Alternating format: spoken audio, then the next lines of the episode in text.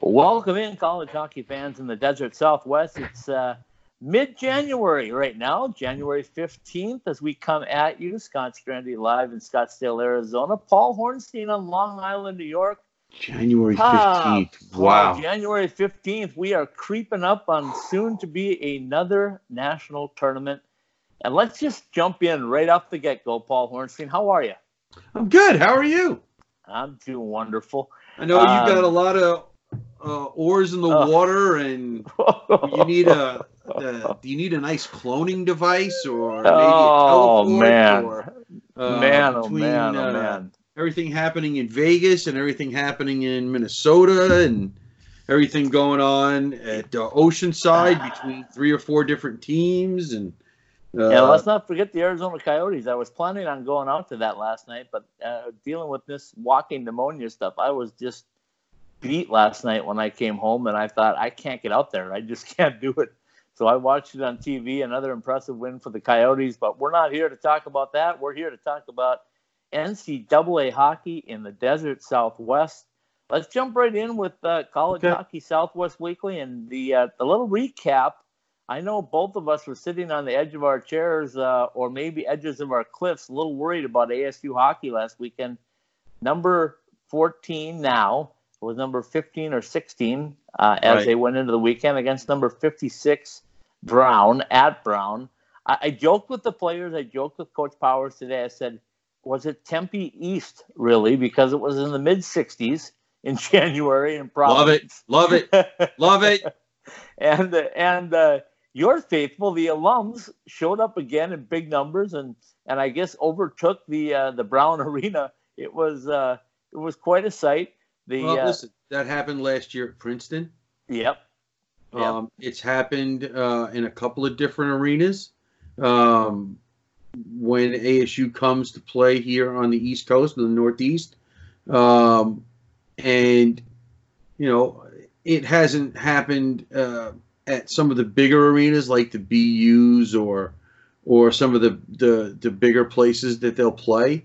But uh, in some of these smaller Northeast arenas, you know, if ASU gets 250 to 300 people uh, in a building, uh, you know that that's going to be a big chunk. That's a that that's going to create a lot of noise. And um, one of my favorite moments of last year was um, coach walking off the ice uh, after they won the game in overtime at Princeton, and he basically was pointing to the, you know, my fellow alums in the stands and and acknowledging them with the pumped fist, and um, that was one of the the, the the the favorite moments from last season. I mean that besides the obvious, the wins and and all of the other things. So um, it's it's not the first time that he's acknowledged the crowds that uh, they pull in when they come up to the Northeast, um, and uh, it won't be the last, I don't think. Um, No. Let's uh, hope they come up some more. I think they will. I think there'll be a regional. We don't know for sure where that's going to be if they get into the tournament, but um, Okay.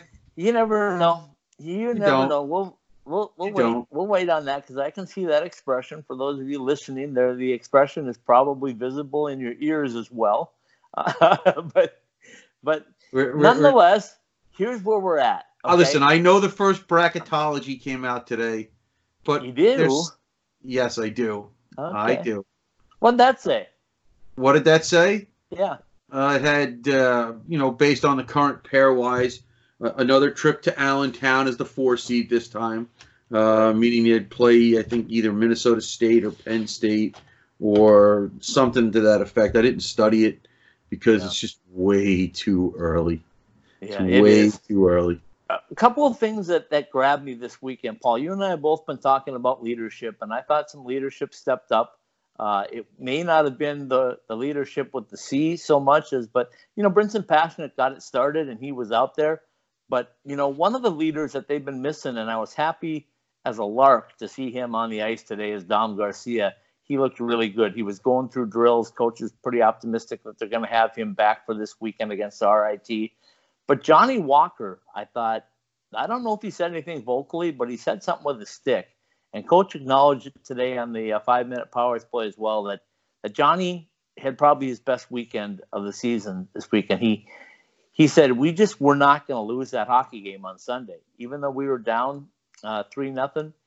We just were determined that we were not going to lose it, and Johnny was the big catalyst, I thought, uh, to to bring them back. Well, first of all, uh, the two goals that he scored.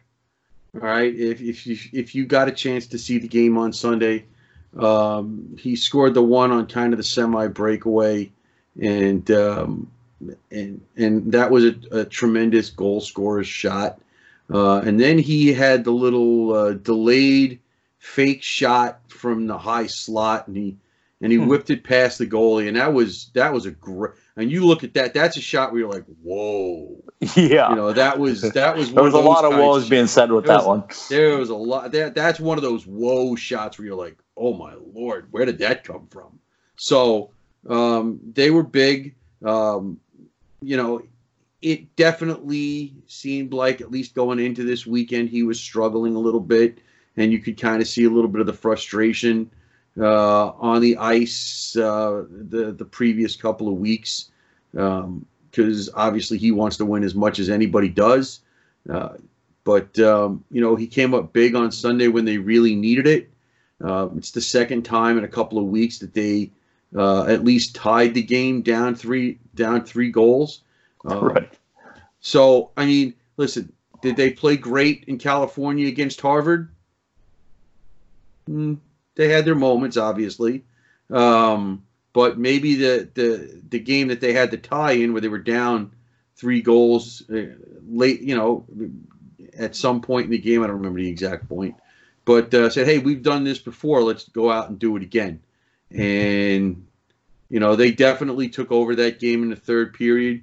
We can talk about the first period and two thirds if you want, uh, in terms of what it looked like on the ice uh, at least from my perspective. But they took over the third period and the first, the last five or six minutes of the second period, and were able to get that comeback. Um, you know, the the obvious argument you can make is you shouldn't be down three nothing to them in the first place, and I, right. and I and, and I and I don't think the coach would dispute that because ASU is definitely the better team. But um, well, let me tell you this: when we get to the five-minute Powers play, you're going to hear Coach Powers say that that he didn't like any of their three goals, which is why he made the goaltender change to right. Max Project. Um, so, you know, and again, I, I'm going to go over three things that keep jumping at me over the last six weeks. Right? Here's okay. what I think. As you know, my feelings. I think the Saturday Sunday thing has been a problem because I know it's the same for every team but not every team did six straight weeks of Saturday Sunday, right? So that's number right. one. Number two is uh, I don't think anybody gave ASU credit for how difficult the teams were that they faced the first five weeks of the six week stretch. Those teams were not easy. We're talking Michigan Tech. We're talking Denver. Oh, no, talking, no, no, no, no, no, no. You know, listen. So, I mean, for them listen, to come through that, let's, the coach let's, will tell you that, being okay. over 500, let me finish. Let me finish my right, three points, right, and you can go back. Okay. So, so that's point number two, and then I think point number three, and this is one that maybe is being overlooked by a lot of people this year, is that this is a different ASU team in the fact that they are coming into a lot of games as favorites. They're coming in with a target on their back because they made it to an NCAA tournament last year. Nobody overlooks them anymore. They they are a, a hunted animal, if you will. So for them to adjust and be able to figure out that we have to adjust our style of play now, we can't take shifts off. We have to close out games when we have the lead, or or we're going to get beat. And uh, you know, they're getting everybody's best shot is completely different than walking in and surprising somebody um, from the other end of it. So those are my three points. I think that's what we've been dealing with this year, and I think the corner may have turned with this uh, this weekend at Brown. Fingers well, crossed. Well, we're going to find out. Um, the Saturday Sunday thing. I know you've been harping on that. I don't. Uh, and as the, the you get into the discussion about that with the coach, so I'll leave that alone. Uh, at least until after you know people hear from the coach. The the the schedule in terms of the teams they're playing. Uh, ASU's only a few games over the 500 mark. So the fact that they're at that point, uh, being 14th in the pairwise at this moment as we record this, that tells you right there that their schedule and at least how it works in terms of the pairwise um, and the wins that they do have uh, show the strength of the schedule. Okay. Um, and as for turning the corner, uh, as for the, we're going to find out because uh, RIT is not going to come in here uh, and just be like, "Hey, we're on vacation." All right. Okay. And then they're going to Clarkson, if my memory of the schedule You're, is correct. yeah, you're right. You're right. Okay. And, and then they Then they come to, back home again for Robert Morris. for Robert Morris. So um, Then they go back out east again. they come back for Then, uh, then they a come back for Anchorage. the the the weird odd kind of the ECAC so to speak uh, schedule up there with uh, Ro- uh, Bentley and Holy Cross. No, that's reversed. I think it's Holy Cross then Bentley. Um, so uh, that's part of the a big part of the reason, besides obviously the wins, why ASU at this point is 14th in the pairwise uh, because of the teams they play uh, and the strength of schedule. And as uh, fans get reminded um, by uh, other shows uh, from the uh, major college hockey media, it's not just your opponents, but it's your opponent's opponents. So Correct. um, that feeds into the pairwise. So when you beat Den, when you have a 1-0 and 1 series against Denver, 40 seconds away from being 2 and 0, okay, um, that helps keep you afloat in the pairwise. And you know, let's hope because there's no more margin for errors as we've discussed last week um, that that holds out and ASU takes care of their business because um, they are as good as most of the teams, if not all of the teams on their schedule. And uh, one of the things we've kind of seen a little bit of, if not more, is it's almost as if ASU is also playing to the level of their competition Yeah. because yeah, they, they haven't played as they have not played as well uh, since the Denver series as they've as they did then. Um, you know they they they Well, pushed back there's a- against Harvard, um, but you know Brown coming in, yeah, ECAC team as the coach likes to say they like to play uh, a heavy game too, and that kind of goes against their style. But you still, uh, you know, if you watch those games, there's no question which team has more talent. Right, and and that uh, you know I'll throw that back into the my three steps, and maybe I should have added a fourth, but my three points of emphasis, if you will, is that that's where uh, you look at the parity also, that which would be my fourth point. The parity in NCAA hockey is probably as good as it's ever been among the full 60 teams. You have to number them. That's how the pairwise works Right. but but that doesn't necessarily mean anything. Like like coach will tell you, Brown is coming off of a, a, a nine game losing streak, and they Right. were they didn't want to lose, and they were at No, home, and they smelled blood. They tried to uh, put things away, so it, it's really hard. You know, you, you look at it on paper and you say, okay, well, th- this should beat this, but it, you, they're so close that it really doesn't play out. But let's take a quick break. Let's bring Coach Powers in for the five minute Okay. Powers play. Then you and I will have a chance to uh, revisit that, talk a little bit about RIT coming up, and we'll go from there. So be right back with the five minute Powers play and Coach Greg Powers. Well, welcome in, college hockey fans in the desert southwest. It's another five-minute Powers play. Haven't had the coach for a couple of weeks here with everything going on, but nice to have you after a road sweep and a great comeback. So first of all, let's talk about uh, life at Brown. You know what? Uh, we'll take the sweep all day. You know, you, they they all count the same. Just like I told the guys after the game on on Sunday. Um, it wasn't how we, we, we would generally draw it up, but uh, it was a good effort by our guys to come back down three on the road. That's that's that's hard to do against anybody. Okay, I said that, and you said this as well, that the, the last five weeks, nobody realizes just how difficult that schedule was five weeks in a row before you got to Brown. And we've talked about the parity in the uh, NCAA. Was it a bit of a relief, or did you not really feel it getting to Brown? Well, no, I mean it was ECAC. You know, that's a, that's the heaviest, hardest um, conference, in my opinion, in college hockey. I mean, they, they all those ECA teams just play heavy, and they're tough to play against. They're heavy on sticks. They fight through checks. They defend incredibly well, and that's the thing with Brown is. You know, they play a man on man down low, and, and, and we like to generate a lot of our offense from down low. So they were tough to play against and, and generate a lot of great A's against. And, um, you know, they've lost a lot of one goal games. They just lost a, an overtime game to BU right before we played them at BU. They're a good team. They just they just haven't figured out a way to to win those close games. They've had a lot of one goal losses. So it's a great road sweep. Any road sweep is good, but but you go all the way out east against an ECAC team and you get a sweep. Um, it's something I think we can build momentum off of.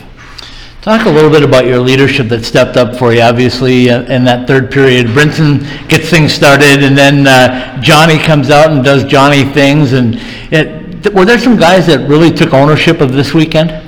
I think so. I mean, you know, we, uh, you know, we, we, we, I think controlled the game pretty well on Saturday. It was just a good, clean road game, um, you know, and, and then and then Friday we, we or, or Sunday we we came out and, and, especially in the last five minutes of the first period, really controlled the play and, and, and thought we dominated and felt good about uh, what you know the way we played. You know, outshot them, outchanced them in the first period, going into the second period on the road with a clean sheet, um, and, and, and we blinked and we were down three nothing. You know, and um, I don't like the goals that they scored. Um, at all. And, and, so we made we made a switch, and the guys responded around Max. He shut the door, and we just had a belief on the bench. Literally, I mean, it was it was one at a time. We we came back from three down against Harvard, who's a really good team. We knew we could do it, and uh, and we just needed to pop one. We had to go get that next goal, and we knew if we did, we we could climb back into it. And um, and Brinson stepped up, made a big play, and um, you don't see many many two on ones led by two defensemen uh, but with those two, you will. Um, and, uh, and and then we went in the room, and there was just a more resolve in their eyes and in the message um, than at any point all year. We, we, we, we, we just said it's not an option. We're winning this game. Um, we are going to win this game. It's going to happen. Get it through your heads. It's time that we come from behind and win a game. Uh, today has to be the day. There's no other option. And and the guys responded, and um, Johnny, you know, stepped up and, and scored two Johnny goals, and he, he, it was his best weekend of the year. He, he was great in every zone. His habits were good. He kept it simple. He distributed the puck when he was supposed to. He got it in deep when he needed to. Um, we had individual. I mean, I had individual meetings with with every player last week, and and I think that really helped reset the guys. And a lot of guys played played the right way this weekend. A lot of people could say that that trip was uh, more like Tempe than Brown. The weather was beautiful for you guys. Your fan base showed up again like they always do when you're out east. Uh, how big of an effect is that for you and the guys? It was. It was. It's always great. I mean, we love going out east because of the New England chapter and the New York guys, and they're, they're such great supportive people and they're hockey people, so they're they're awesome. That was really good and um, our guys, you know, we, we generally when every time we go out east, we seem to have success, and, and I think they're a big part of it. All right, you got Max in the game, turned things around. He came up really big for you in that third period, made some huge saves. But you've been telling Max all season long that that your chance is coming. You're going to need you. We're going to need you at some point in time. Was this the first time that you thought we really need Max? Well, I mean, he got the start against Harvard. It didn't go his way. Um, and I even told him after that game, we came back and tied that game. I said, just keep your head in it. Like, we're going to need you to step up, and, and it's going to mean something to this team and our season. Um, and, and, he did. You know, he shut the door, and, and uh, the guys really rallied around him. He's been a great teammate to Evan and to the rest of the guys all year, waiting his kind of turn to, to show what he can do, and, and, and he stepped up huge for us.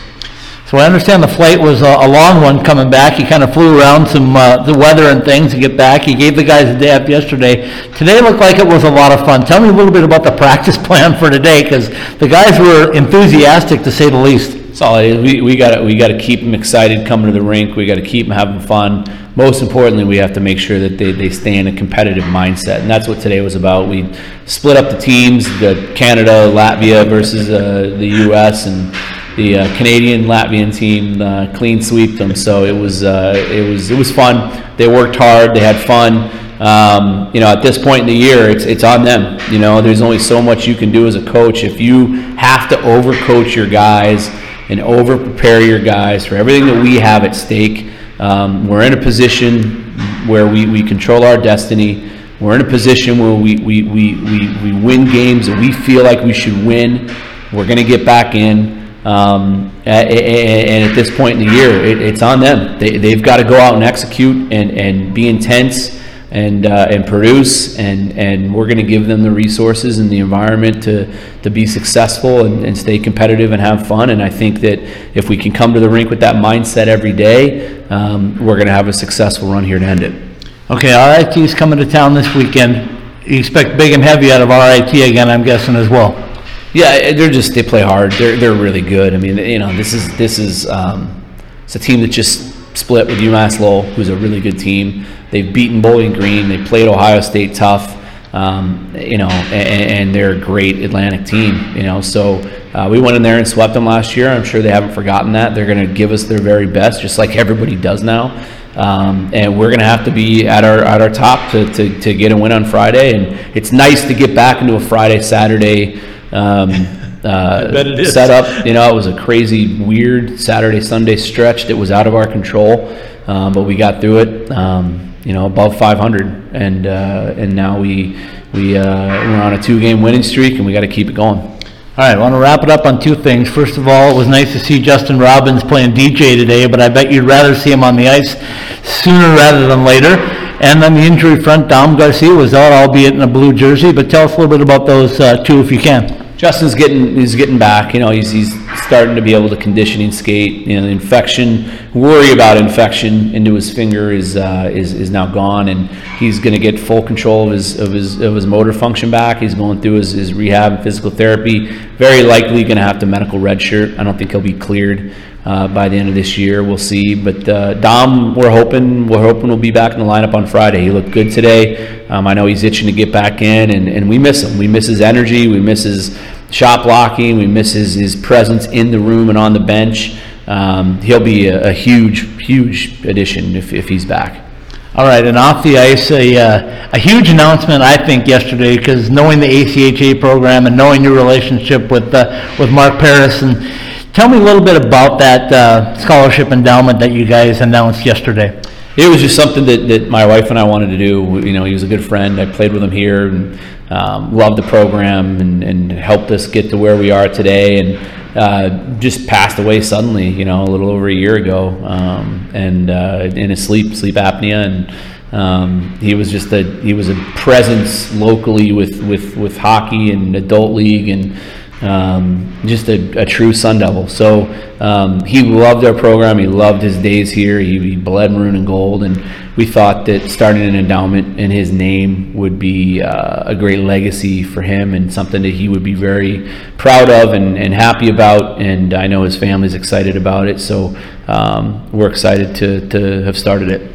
So the first recipient of that, it's going to be a selective process, isn't it? I mean, you have to be a special person to, uh, to receive that. Yeah, I mean, it's it's it's all about you know the the the person as a whole. You know, I mean, you know, it's at the end of the day, it's just going to go to a kid every year that that that is is overly um prideful and and and uh, uh, understands how how much of a privilege it is to put on this jersey every day.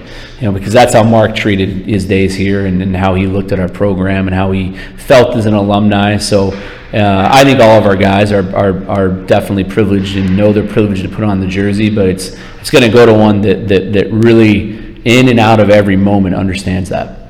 All right, let's wrap it up by, uh, you guys were the original P2, right? Paris and Powers when the ACHA program came. When you mention Paris and Powers down south, they know what you guys did to turn around the program up here at, at ASU, and that really means a lot to you, doesn't it? Oh yeah, yeah. I mean, it, it's you know, uh, I mean, when we came in, you know, it was it was dominant. U of A was so dominant. They were great. They they had an unreal thing going down there. You know, with Leo Golembiewski, who started that program. They sold out seven thousand people a game. Um, you know, they, they, would bring in Division One teams and beat them. Like they brought in Alaska Anchorage and beat them. They they were unbelievably good. So they dominated ASU for years. And when I came, it wasn't let's make nationals. It wasn't let's go Division One. It was let's just beat U of A one time you know, and we beat them here at Oceanside, and, and I remember it was so cold after we beat them. The, the Gatorade froze in our Gatorade cooler, and we dumped it on Gene Hammett, and the block came and hit him in his head, and he was split open, and he didn't even care. He was so happy. But um, and Paris was the guy that dumped the cooler on him, and and so um, and then after that, it got rolling. By our junior year, we, we had swept them, and then obviously when when I was coaching in the ACHA, we completely owned them. They didn't have a chance against us. So, um, you know, we take a lot of pride in, in, in completely owning U of A. Um, that era and that group of guys and, and, the guys that I coached here, that's what we're most proud of. It's not the national championship. It's not the three straight Final Fours. It's not beating Division One Penn State. It's literally owning U of A. Like we owned them. Coach, I thank you for your time as always. Uh, spoken like a pure Sun Devil, folks. Maroon and gold all the way down. Um, good luck this weekend against RIT, and uh, we'll catch you next week. Thanks so much. And we're back, Scott Strandy in Scottsdale, Arizona. Paul Hornstein out on Long Island, New York, where it's a balmy 65 again today. I'm told. Uh, was it? I don't know if I don't know if it was quite that hot. Uh, um, listen, I listen. I didn't need the sweatshirt if that if that matters, but can't go by me because no, my thermostat, no, we can't. No, because my thermostat is always a lot warmer than everybody else's. So, um, okay. Well, anyway, you got a chance to listen to Coach Powers. Let's get your overview on it in a second, but let me throw out a uh, little housekeeping as far as injuries go. We did see Dom Garcia on the ice today for practice. The first time he's been on the ice that I know of um, at least visible for us. He was wearing the blue non-contact, but he was maneuvering. I watched him come out. He was the first skater on the ice today for practice and was doing a bunch of maneuvers and seemed to be not favoring his lower right. body at all.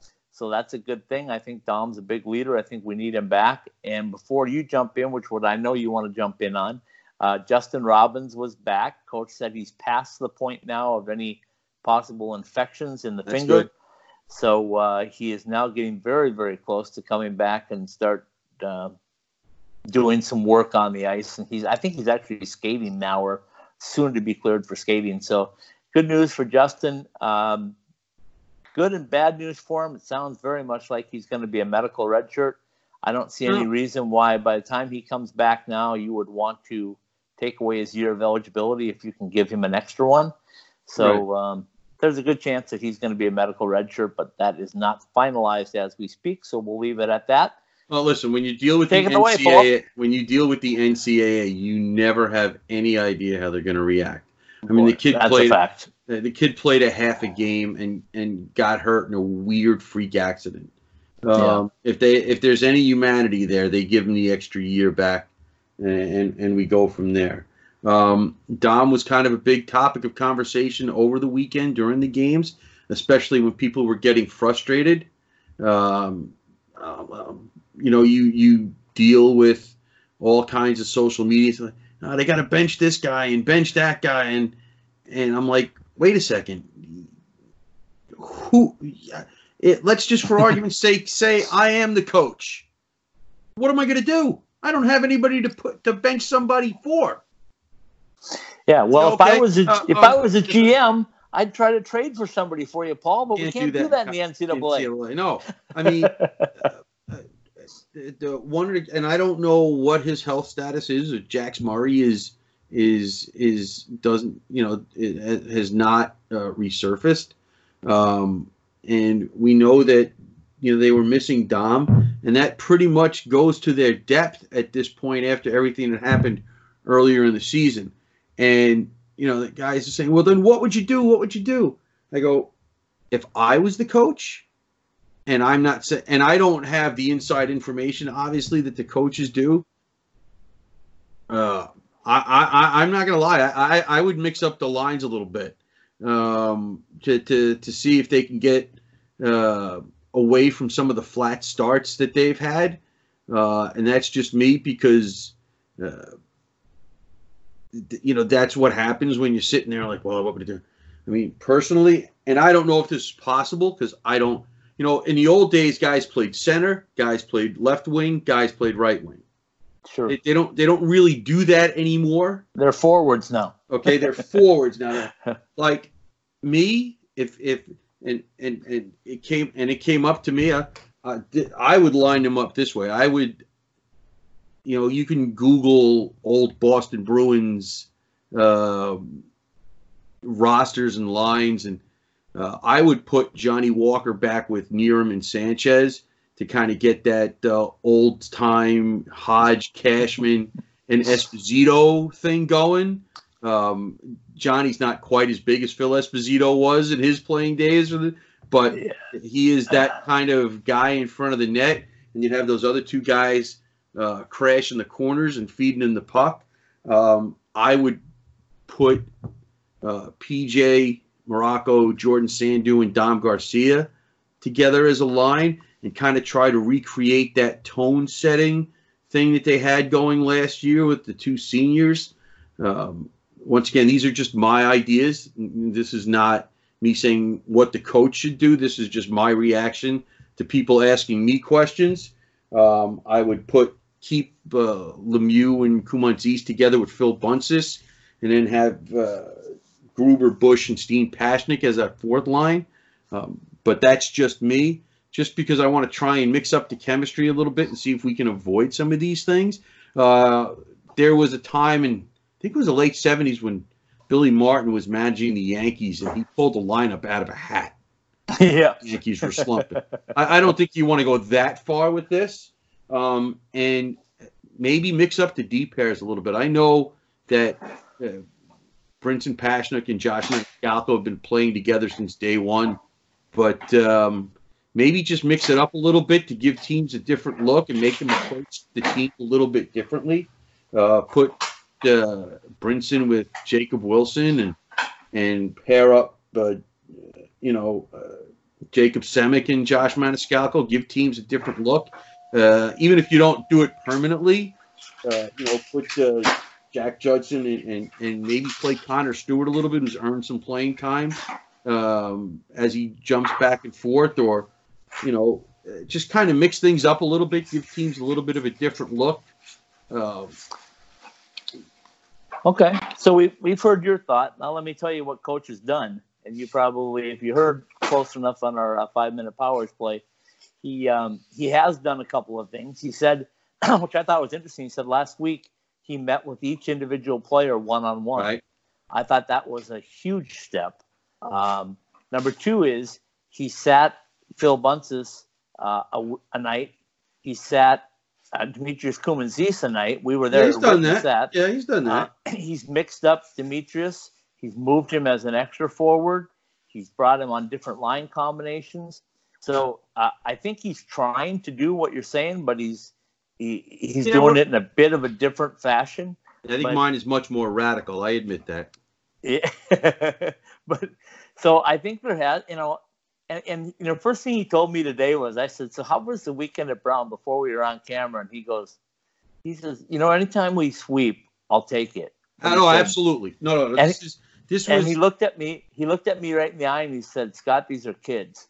And he said, "Sometimes they get frustrating." And and he said, "But uh, all in all, he said, I'm pretty happy with where we're at." he said, he told me again that they control their own destiny. absolutely He truly There's- believes no- that they they can control everything about getting into the tournament or not getting into the tournament.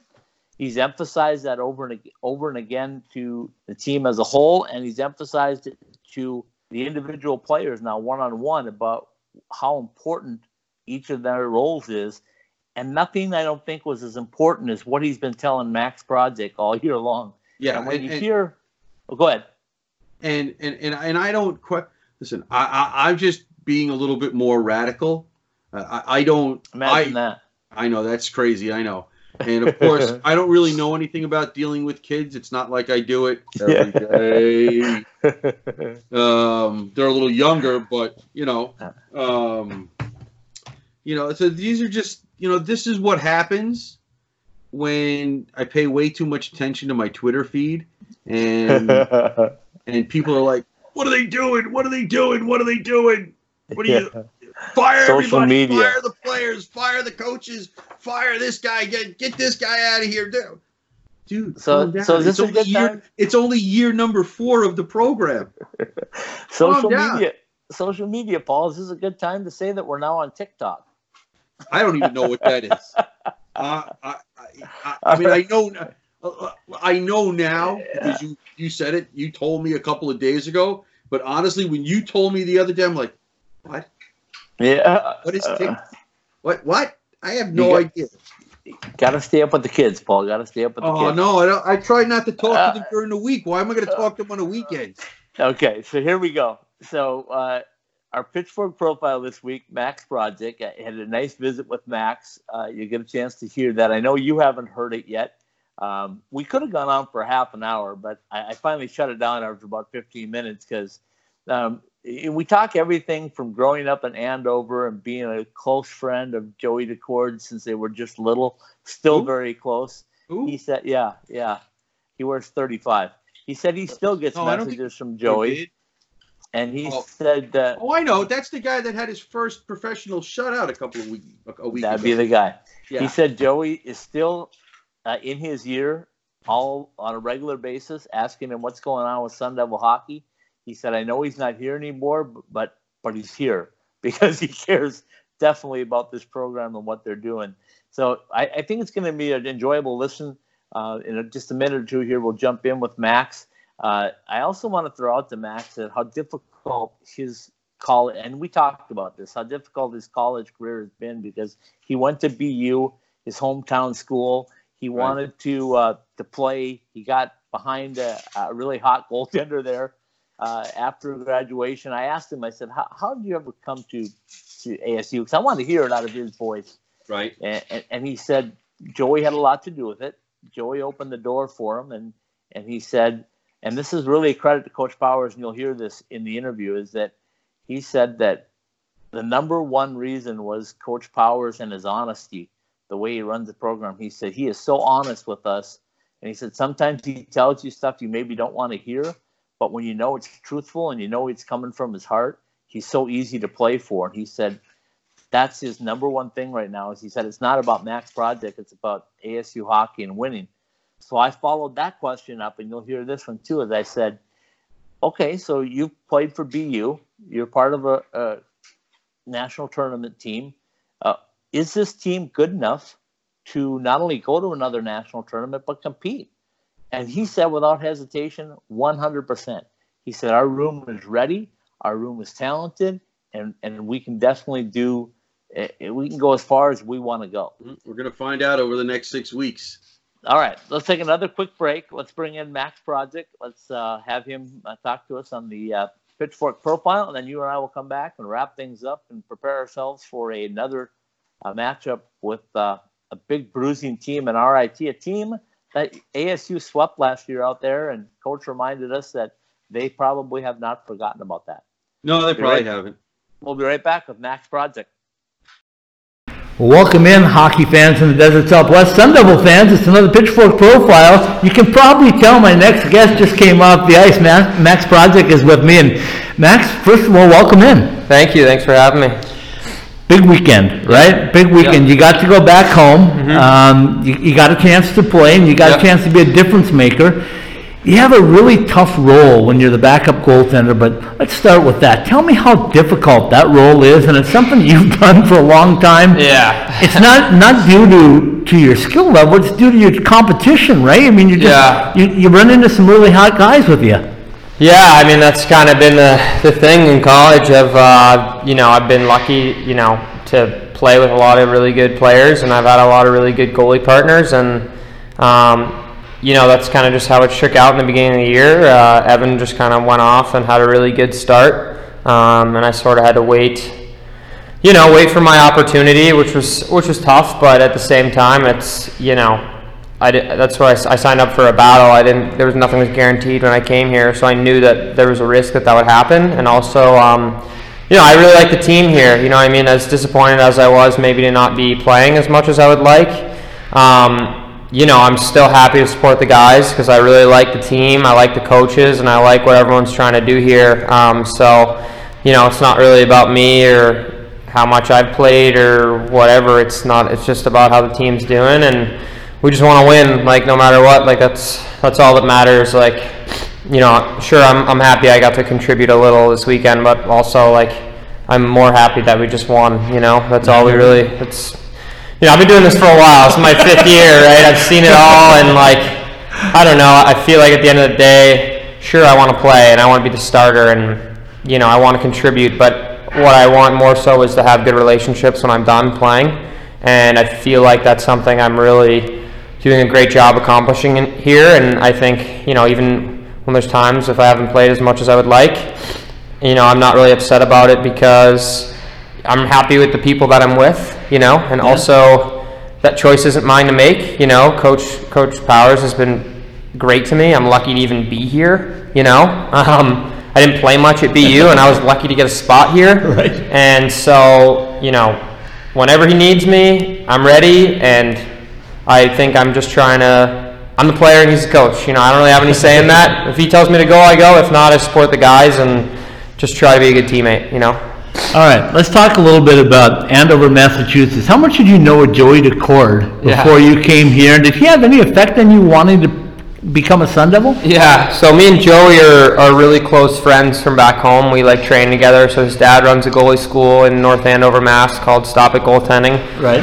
So Joey and I pretty much just grew up training together and skating together, and every summer me and him have just skated together for ever since I can remember, and now we're really close friends. Um, so obviously, you know that that had a hand in me getting a spot here because he put in a good word for me, you know, um, and also uh, it was just like a good fit. You know, they kind of I'm I'm I play sort of similar to Joey. We've been trained in the same goalie curriculum our whole lives, and um, you know, it was just a good fit. Joey gave me gave the coaches, you know, a good recommendation on me, and and Joey gave the program a great, you know. A great rec for me, and and uh, it was an easy choice. You know, I mean, especially Joey loved it here. I know Joey misses it. Joey's doing great right now, but I know he misses it because I know every time anything happens, he's like, "Oh, like what's going on? How's this? How's that?" And like, it, that's awesome because he loved it here, and I'm I'm happy and very grateful to be here, and I'm grateful that you know Joey had a hand in that, and I'm just Joey's a good friend. I'm happy to have him.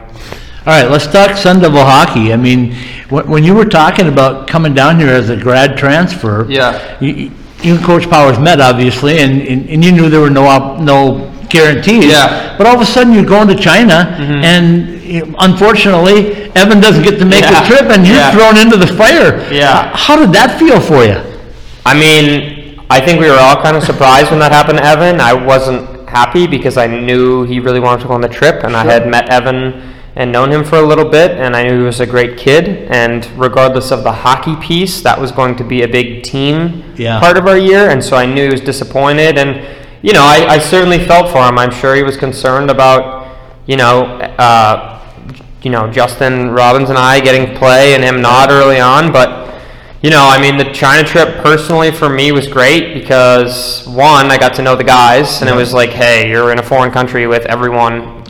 Here you go, figure it out, you know.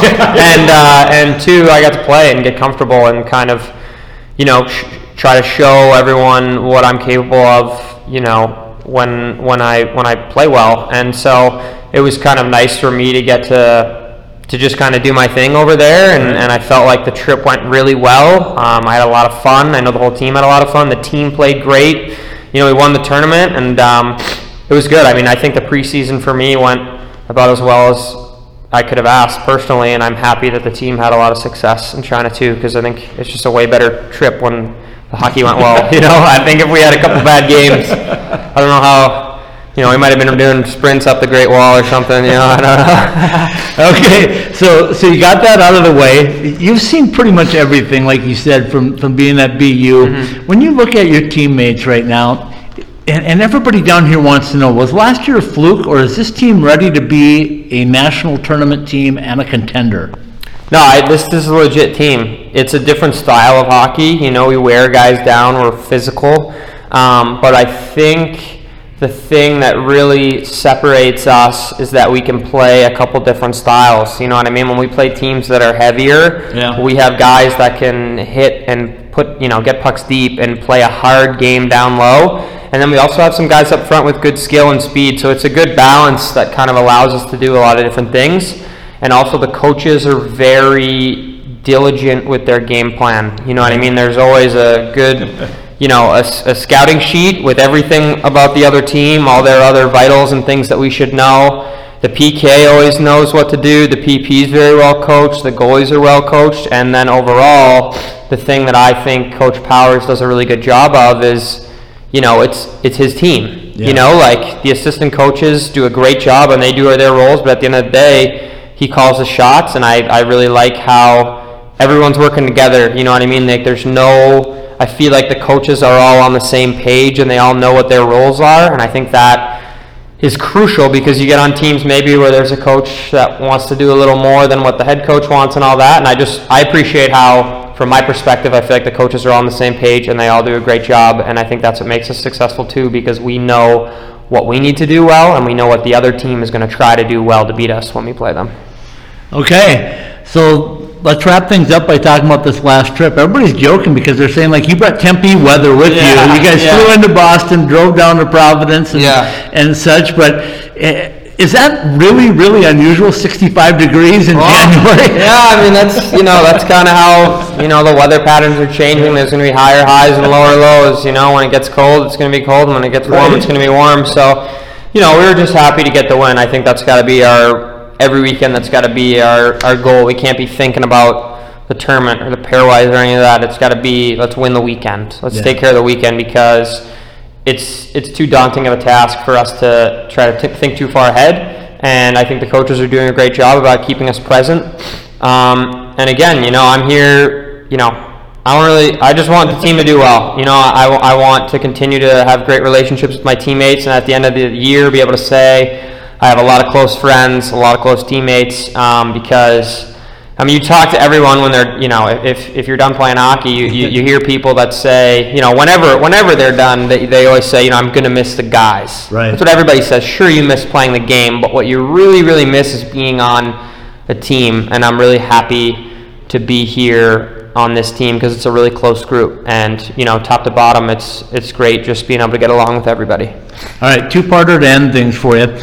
Joey's grandpa used to follow everything I did. Yeah. He knew everything that Oh, happened yeah. to Joey down here before Yeah. Joey did. Yeah. Uh, you got any of those in Andover that are keeping an eye on you? Yeah, yeah. So uh, my uh, my parents are both, you know, very supportive, and uh, you know, I have two older brothers, Ben and Daniel, that are both, you know, keep an eye on me and what's going on. Uh, I have an uncle, my uncle Dave, uh, who's very, very supportive and keeps a close eye on everything. Um, so yeah, I mean, I have a great supporting cast. Um, I have a lot of friends from high school that, that always check in on me, and um, no, I'm, I'm very I'm very fortunate in that regard. I have a lot of people that are, are looking out for my best interests, and um, you know, it's it's exciting. It's an exciting time, and, and regardless of what happens throughout the year, I think the whole team's just just looking to continue to bond and get closer, and, and just try to make this season a special one. All right, last one for you. That Andover goalie train, is there any more coming up in the pike? We got some more coming out there? I don't know. I don't know. I hope so. I mean, there's they, they're doing something right. I mean, you should the the way that you know Stop It Goaltending has grown over the past couple of years. I mean, it's like they're raising like a goalie army over there. Like they have it. That you you the training center there has everything that you need. Weights, you know, yoga, vision training, all this stuff, and like. No, I mean, goal. You know, now more than ever, goalie coaching is more readily available for people more than ever. Like, if you talk to Evan, I mean, this is one thing that I thought was amazing about him because Evan's really good, Right. And he didn't have a real goalie coach until he was in juniors. Wow. And that to me is is really impressive. Um, and uh, so, but now I feel like goalie coaching is more readily available, and hopefully there's some more Andover kids, just East Coast kids in general, that give this program a look because this is a this is a special place to play. It's it's different. You know, the quality of life outside the rink is different than anywhere else in college, and it's an honest program. You know what I mean? Like there's it's it's it's rel- it's still relatively new and it's honest. Like coach coach will tell you how it is and how he feels, and whether you agree with that or not, it's amazing. At least knowing where you stand, Right. you know.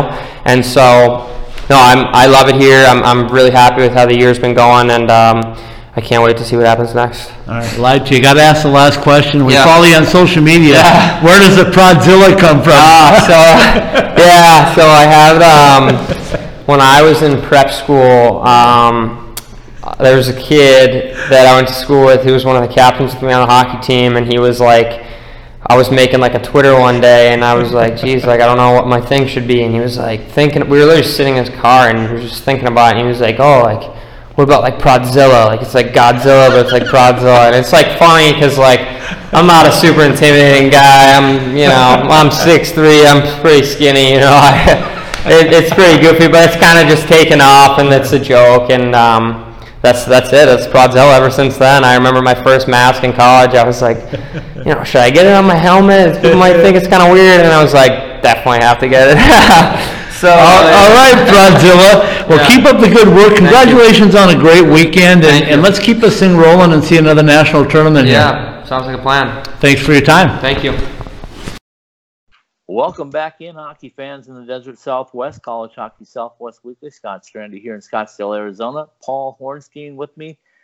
I still got him with me, folks, out in Long Island. Uh, yeah, you know, this time difference, it's not quite as bad now. It's only two hours for us. but, Right. uh, It's also earlier in the day than we normally do this, too. yeah, yeah. I, I did that on purpose to help you out a little bit. I appreciate, ah, listen, I told you. This gets me riled up no matter what time. We could do this at 2 o'clock in the morning, and it wouldn't All matter. right. So I know you didn't have a chance to hear Max Project. You will with everybody else when this comes out. But It's holding out on me, folks. what a- what a great interview! Uh, no, it's technology, Paul. That's the whole deal. I can't figure out how to use it. That's the problem. Yeah, that makes two of us. but anyway, it was fun to, to visit with Max. You know, anybody, I told Max when he came on, I said, you know, I've been wanting to interview you for a while, but I wanted to wait for the right time, and I think this is the right time. It's a 18, good time. I believe it was 18 saves in the third period. Yeah. Uh, so that was a good one. You know, he got the pitchfork, which made him feel pretty darn good, be a, a, a part of that, a difference maker, I called him. Well, he was this weekend. He was. And as as you heard him say, you know, he's uh, he grew up with Joey Daccord. A lot of people know that he's from Andover, but didn't realize how tight that was. He also spends the summer training with Joey and Joey's dad at Stop It, I think is the name of the uh, goaltending academy. And he was talking about just how far they've come in goaltending. He said they've got they got everything from vision training to he said you name it, it's done at that goalie camp. I, I would be fascinated to be able to go out there sometime and visit with Joey's dad and and just see how that's maybe a summer project for me. But There you go. Um, well, I, I remember back in the olden days um, when they first kind of started doing some of that stuff. I remember reading an article uh, about Billy Smith, the Hall of Fame goalie for the Islanders, where they were tr- using a training method, uh, reading letters flashing across the screen and trying to pick out, uh, you know, trying to get each letter right as it flew past you. Um, I, I'm pr- that's pretty close to what they were doing. So, I mean, that was when they first really started training the goalies uh, in that sort of unique fashion. Um, so, you know, it's come a long way in a in a relatively short period of time. you know, and also, and, and this is something that you won't hear on the interview, but when when we were done, Max came over to me and said, "How did I do?" And I said, "You were awesome, man." I said, "We could have talked for a half hour," and he said, "Yeah, I just want to make sure that I didn't say anything that might be construed as as wanting to wanting to take over the spot. He said, I know my position. He said, Coach Powers didn't promise me anything when I came here. He he gave me an opportunity c- to compete, and he said, in all fairness, Evan just came out uh, on fire and earned it. We talked about, as you heard, that uh, the trip to to China and how Right. Max got a lot of playing time. Him and Justin Robbins both there. Bad, I guess, for the fact that Evan didn't get to make the trip, more Right. because it was a, cul- a cultural bonding thing that he thought he was missing out on, in Right. addition to the hockey. But let me tell you, for the kid to get done with the interview and come over and go like, I didn't say anything that would be, and I'm going like, no, you were perfect, man. And, and he said, you know, that was really important to him that it that it didn't disrupt anything. I said, no way. I said, you were totally uh, diplomatic and he's a competitor, right? He wants yeah, but to who, who game. wants? Does it, if, if if a guy says to me, "No, it's okay, I don't want to play," what? Why are Yeah. you on my team then? Exactly. You might not be the best player on my team. You you might be the guy at the bottom because somebody has to be the best player. Somebody has to be the worst player on the team. But if you don't want to play, why are you playing in the first place? Yeah, exactly. So I, I think uh, he was just uh, an ultimate professional, if I can call him that. Um, No, don't Yeah. call him a professional. don't do that. Don't do I- that. he was. Let me. Somebody in trouble, they the- might have to edit this. he was the ultimate student today when he uh, when he met with me. But um, what a lot of fun to talk about the success they're having. As we look right now, my magic number is uh, 11. Yeah, it, we're going there. It's 11. 12 games remaining. Uh, we both know that it's going to come down to two huge weekends. First of all, you have to take care of business No, every weekend. that's exactly right. You got to you got to beat RIT twice this weekend before you Yes, can you talk about going to Clarkson and and then you know eventually going to Wisconsin. You have to take care of business now, okay, that's that's what the players and the coaches have to do. But right? you, but you and I can talk about the big picture. Uh, I'm, I'm a done. uh, listen. I think like a coach. I did it for a long time, and I'm not going to do it any other way. Because, Okay, for the for the entertainment value of a podcast, we need to discuss this thing. So, while I'm not going to jump out on the uh, on the Spittin' Chiclets uh, podcast part of it, I'm not going to go that overboard. But I am going to say that the uh, the guys in the room know what's at stake, and they are trying Sure. to do this one period at a time, one game at a time. And I commend them shift at for a that. time. One shift at a time. The magic number is one. Right, There, there, we go, go, guys. That's telling them don't don't let him one. Magic So anyway. we we will continue to to track it. I, you know, like I told people, is I set up a magic number based on what I saw as a schedule and what I felt using my experience of almost 50 years of hockey experience to uh, to determine. But that doesn't mean that if they don't reach the magic number that they're out. And it doesn't mean if they reach the magic number that they're in. It's just a guide to to go by. And I think as you see things playing out, we both watched the the Coles and the Pairwise, and I'm going to get into this again. Uh, I cared about all three at the beginning of the year, all three, two polls and a pairwise, and I was told the the polls mean nothing. Just go on the pairwise. So that's all you're going to get from me from this point out is the pairwise number. So the pairwise at that matters. 14. You got to keep plugging along. Sure. Um, you got to keep doing what you're doing. And uh, you know what? Starts this weekend with RIT. Yeah. We'll see. They're back in the friendly confines of, of Oceanside. They're loose. Today's practice was extremely loose, yet competitive. Um, right. for those that, that didn't hear yet, it was uh, USA against Canada, Latvia. Okay. And uh, Canada, Latvia shut out the USA to the point where we had to hear the uh, Canadian national anthem blaring through the the rink at Oceanside. Here's the hilarious part of it, and I'll have some pictures up on Twitter tonight. So if you go to my Twitter account, some of the players took out uh, hockey tape and put their favorite players. There was a Pronger I saw out there. There was Mike Eruzione out there. There was a Lindros out there. What? There was yeah. What? No. No. I don't want to know who that is. I don't. I don't want to know who that is.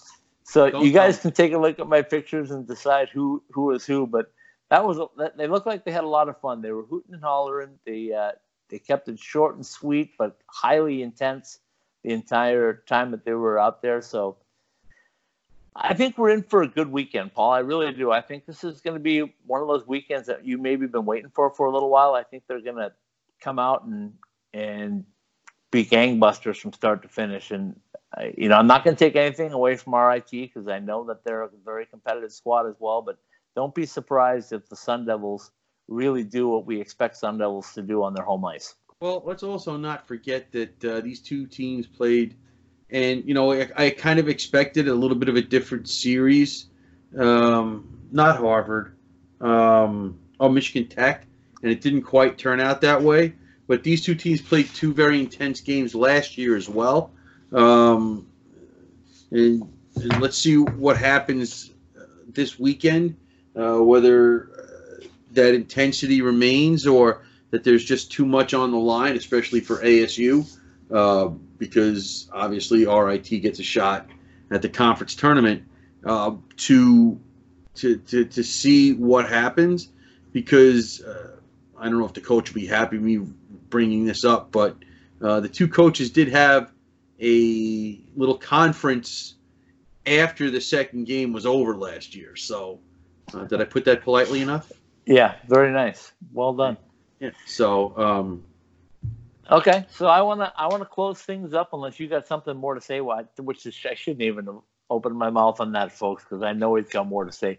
But I want to close up the podcast on uh, something I thought was really the epitome of Coach Greg Powers and and ASU, and uh, the endowment scholarship that uh, Greg and Jessica started for. See? Uh, go ahead. yeah. Go ahead. No, you finish. No, under under the name of Mark Paris, who, if you don't know Mark Paris, um, he, the ultimate Sun Devil is all I can say. He loved hockey. He loved ASU. He loved everything. He died unexpectedly about a year ago. Um, sleep apnea was the cause of death. 44 years old. Went to sleep one night, didn't wake up. Um, very close friends with the Powers, both uh, Jessica and Greg. And uh, there was something they wanted to do. Coach told me today, as you probably heard in the five minute powers play, we chatted about it. Um, I joked with him a little bit on it, though. I said, "You were the, you guys were the actual first P two in the Arizona. It wasn't Patrick Peterson, it was Powers and Paris, because they bonded initially when Coach came to ASU, and uh, they they were driving force in turning around the Arizona State uh, ACHA program, and they were driving forces in getting an NCAA program and moving forward. And more importantly, as coach, as you heard him say, he doesn't get very many times where he can jump out and talk about his pride. And he said more than winning a national tournament, beating the U of A and dominating the U of A was more important to him. So, congratulations to the Powers for starting the uh, scholarship. Uh, they are going to look at uh, somebody that represents everything that Mark Paris would have liked in an individual. So kudos to them. I mean, the, the program just keeps continuing to uh, to build a footing, and uh, hopefully that means uh, we're going to lead into another tournament appearance, and then after that we're going to get an announcement of a building, and then we're going to get a conference, and then pretty soon we're going to be a powerhouse in the desert Southwest. Well, see, now you went and assumed that I was going to go crazy and rant and rave about something when the endowment thing is exactly what I wanted to w- was going to bring up. So um, I don't know if that's great minds, for, great minds, folks. Yeah, I don't, I, I don't know if I would be too proud about thinking the same way I do there, but uh, you know, um, yeah, that uh, interview hit that part of the interview hit home a little bit more uh, than you could imagine. Um, first of all, uh, as an alum, I can you can never ever ever beat that other team to 100 miles to the south enough. If you you cannot beat them in anything enough, okay. Um, and secondly, um, uh, you know, I been, have when I went for a sleep study many many years ago. The tech said that's one of the worst cases of sleep apnea we've ever had, and I've been using a machine for at least a decade. So yeah, that's um, that hit home a little more than I expected. I did not know uh, the story behind uh, Mr. Paris, um, and uh, you know when when when coach was when coach was talking about it in the five minute powers play, uh, it hit home even more. So um, I wanted to make sure, and I knew you would mention it, but I wanted to make sure because uh, we hadn't talked about it to this point uh, in the program today, and I wanted to you know, it was one of the little notes that I wrote down. I wanted to make sure that we got that in, and I knew you would, but yeah, absolutely. I'm glad you were there for me um, because you, you always got to back me up because you never know. All right, so final thing is to, to thank our sponsors. Um, our guys at Sprint, I, I, mean, this is our newest corporate partner. What a great job they've done in getting us mobile connected. Can't say enough good things about the Sprint, particularly the one here in Paradise Valley, Arizona. So if you want to get out there, uh, $50 is coming your way for signing up on a new plan with them. Get out there, check out our Twitter, check out our webpage. Uh, also want to mention the fact that College Bar and Grill is back. They are at Mill Avenue, and I understand Monday night was their first Monday night with wings, and they broke. In their words, they shattered the wing record for number of wings okay. consumed on Mill Avenue. So new facility, um, same same great people, same great food, um, but on Mill Avenue, which is going to keep them busy a lot more than they were at college, even though they're not quite as close to the coach's office as they used to be the way it goes. Anyway, so welcome back, College Bar. Um, also want to thank our friends at uh, the Ice Den, Scottsdale and Chandler, and of course our friends at Oceanside for always being there in luxurious studio number three that I get to go to every Tuesday. Sure. Looking forward to tomorrow night's ACHA final home game already. Can you believe that, Paul? The final ACHA home wow. game for ASU. It's not even February night. yet. It's not even February yet. Yeah, that's the way their schedule tipped. So they have games left, but the uh, their final uh-huh. home game is tomorrow night. Uh, one senior, I understand, Austin Palumbo is the only senior. Zach Kowalczyk is also a senior, but he's got a year of eligibility left, which I don't know how they pulled that off. But it sounds like Zach Kowalczyk's coming back right. next year, which would be fantastic for him. He's their captain this year. Um, and then I want to shout out our friends at OxyPow, also our friends at uh, M Drive, who have been just fantastic with us. A new M Drive coming up as well. It's going to feature Austin Palumbo, by the way. So should have been out on Tuesday, but with everything going on with uh, my health issues and everything, we uh, we delayed a little bit. But our friends at M Drive are always there for us. Am I missing anybody else? Our guys uh, behind, behind, the, mask, the mask are always there for us. Uh, we got to shout them out as well. And we always have room. Roger Klein is coming on board soon. I would assume that uh, hopefully we can get something done, get Roger up before uh, February. So that's what we're looking forward to. I know Paul's looking forward to a little bit of tequila to see if that uh, is, re- is really as good as it as it as it's branded out to be. But when you're at the uh, Sun Devil home games, you can get Roger Klein's used to be Mexican moonshine rebranded. So welcome aboard a little bit in advance to Roger Klein and uh, and his uh, wonderful tequila. Yeah, I, I can't keep track. Anyway. I think you, We're working I think on it, folks. Got them all. I think you got keep, them all. Keep keep bringing them on. If I missed you, just uh, send me a text message. Yell at me. Do whatever you need to do. Just be nice to me. Don't hurt me.